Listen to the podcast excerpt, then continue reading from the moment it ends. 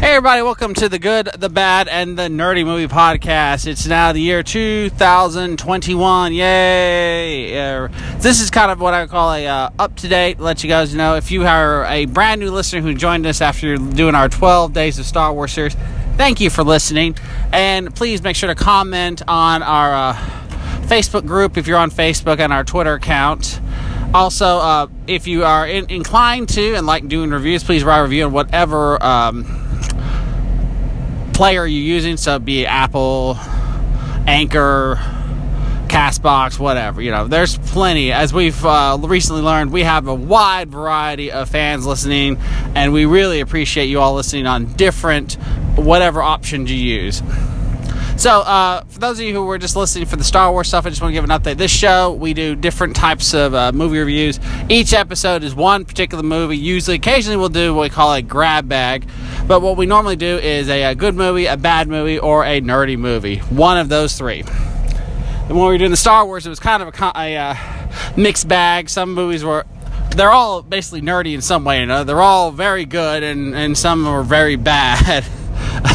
So, uh, as you heard from our different uh, breakdowns, this is uh, how it goes. And of course, please go back our back catalog. We have quite a few. Also, we have our uh, kind of spin off show, the uh, Greatest Movie Never Made podcast. We've done a couple rounds of those. Some uh, movies we, legendary movies that never got made. And recently, we, I did with special guest Frank Murphy, the SNL movies that never got made. I hope if you haven't listened to those, go back, check those out. Those are very funny. good look at essentially maybe we dodged the bullet in some. In other cases, maybe they should have gone with what they want. I, th- I think if we found for the movies that got made but were very different what was planned, those were good ideas. And for the ones that didn't get made, thank goodness. I think we can all agree Sprockets was never a movie that should have been made.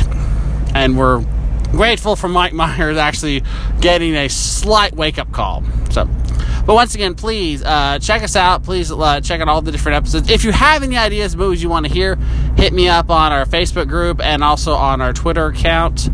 Thanks again for listening, and uh, we'll be coming in January some new episodes soon. I know we've got on deck a few great ones, especially what I'm going to call my uh, trio of uh, Dizat or a trio of dystopia.